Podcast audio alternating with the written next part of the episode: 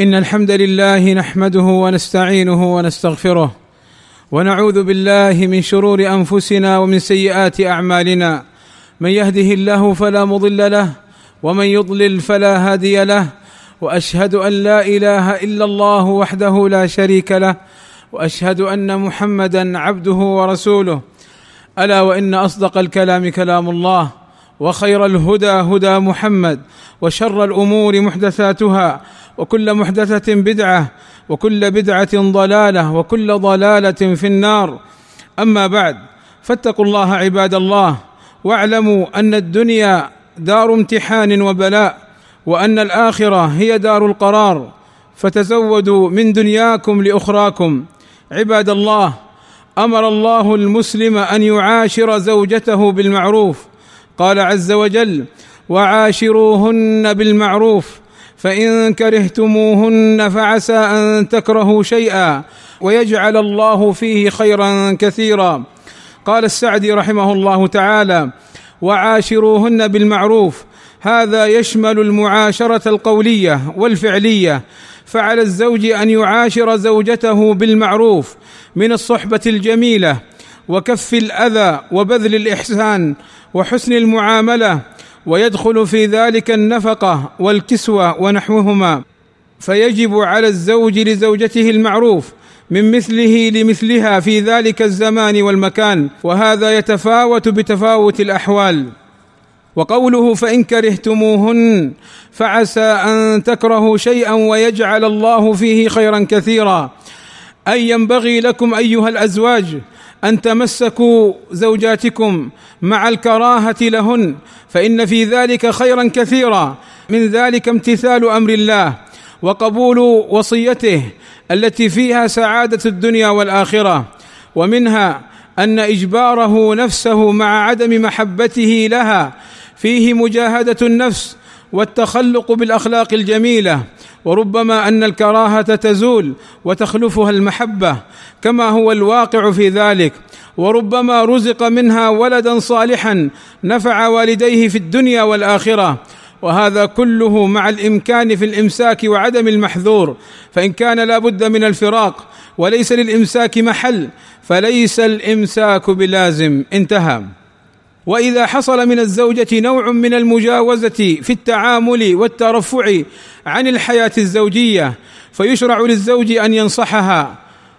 قال الله عز وجل واللاتي تخافون نشوزهن فعظوهن واهجروهن في المضاجع واضربوهن فإن أطعنكم فلا تبغوا عليهن سبيلا إن الله كان عليا كبيرا. قال السعدي رحمه الله تعالى واللاتي تخافون نشوزهن أي ارتفاعهن عن طاعة أزواجهن بأن تعصيه بالقول أو الفعل فإنه يؤدبها بالأسهل فالأسهل. فعظوهن أي بيان حكم الله تعالى في طاعة الزوج ومعصيته والترغيب في الطاعة والترهيب من معصيته. فإن انتهت فذلك المطلوب أي انتفعت الزوجة بهذا الكلام. وإلا فيهجرها الزوج في المضجع بأن لا يضاجعها ولا يجامعها بمقدار ما يحصل به المقصود وإلا ضربها ضربا غير مبرح. فإن حصل المقصود بواحد من هذه الأمور وأطعنكم فلا تبغوا عليهن سبيلا. أي فقد حصل لكم ما تحبون فاتركوا معاتبتها على الأمور الماضية. والتنقيب عن العيوب التي يضر ذكرها ويحدث بسببه الشر. انتهى كلامه رحمه الله. والله أسأل أن يوفقني وإياكم لما يحبه ويرضاه وأن يغفر الذنوب والآثام.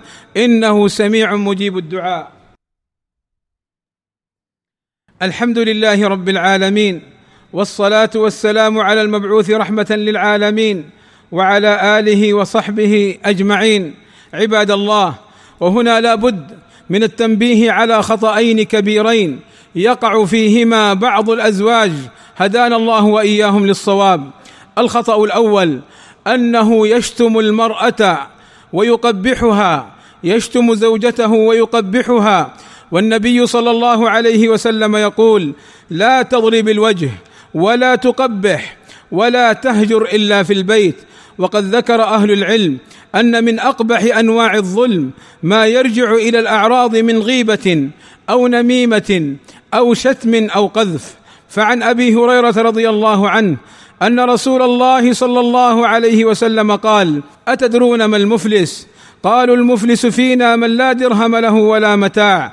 فقال صلى الله عليه وسلم إن المفلس من أمتي يأتي يوم القيامة بصلاة وصيام وزكاة.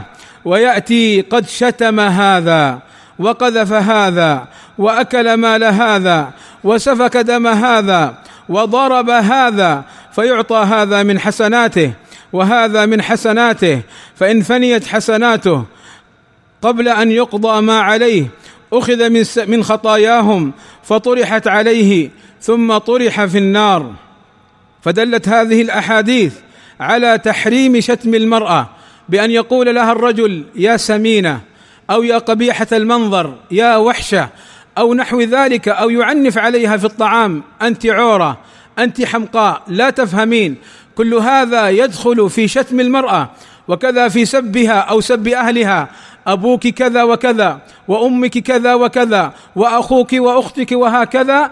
كل هذا يدخل في شتم المرأة وكل هذا مسجل عليك يا عبد الله. محصي عليك.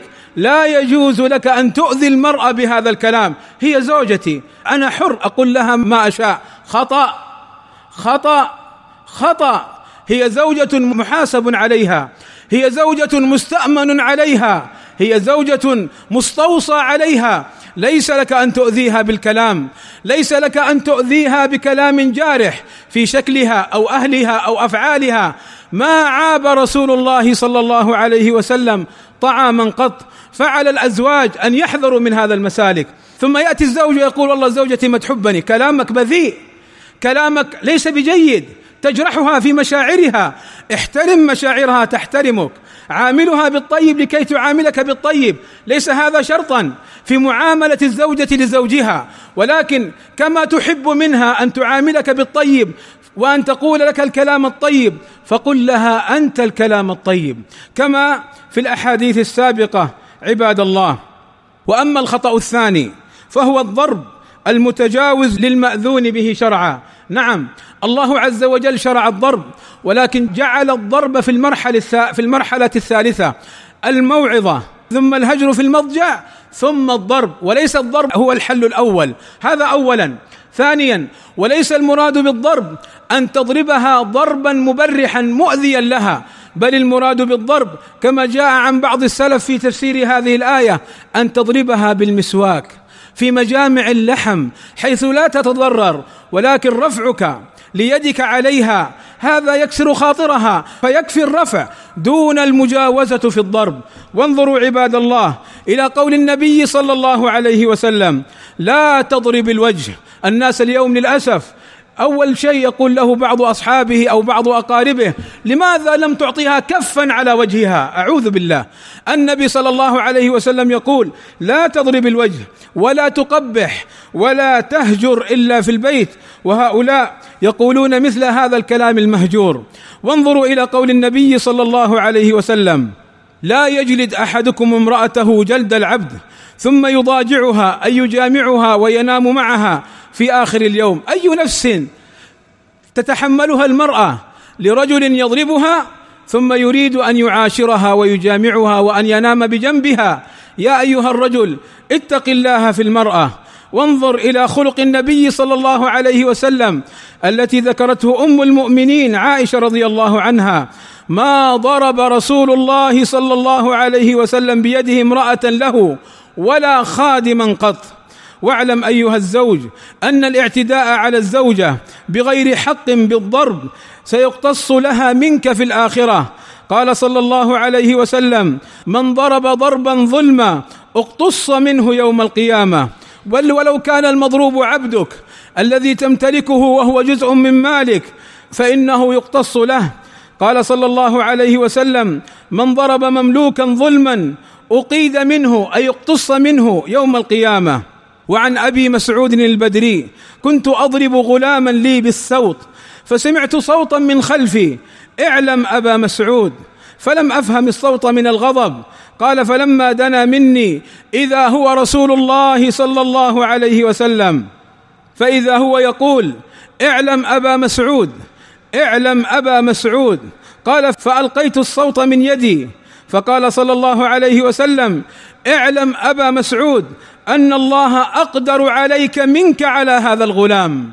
فليتذكر الزوج هذا الأمر الذي يجر شعر امرأته ويسحبها في البيت أو في الدرج حتى تسقط حملها أو يكسر عظمها أو يؤذيها أو ذاك الذي يعلوها كالبعير فيطأها بقدمه ويضربها بيده. اعلم أن الله أقدر عليك منك على هذه المرأة الضعيفة التي أخذتها بموثق من الله وعهد من الله. ليس لك أن تؤذيها. للأسف بعض الناس يضرب المرأة يقول زوجتي أنا حر فيها. لا كما سبق. لست حرا فيها بل مسؤولا عنها. قال أبو مسعود فسقط من يدي الصوت من هيبته فقلت لا أضرب مملوكا بعده ابدا. اللهم آتنا في الدنيا حسنة وفي الآخرة حسنة وقنا عذاب النار. ربنا اغفر لنا ذنوبنا وإسرافنا في أمرنا وأدخلنا في جنتك ورحمتك. اللهم وفقنا لما تحبه وترضاه وأعنا على شكرك وذكرك وحسن عبادتك.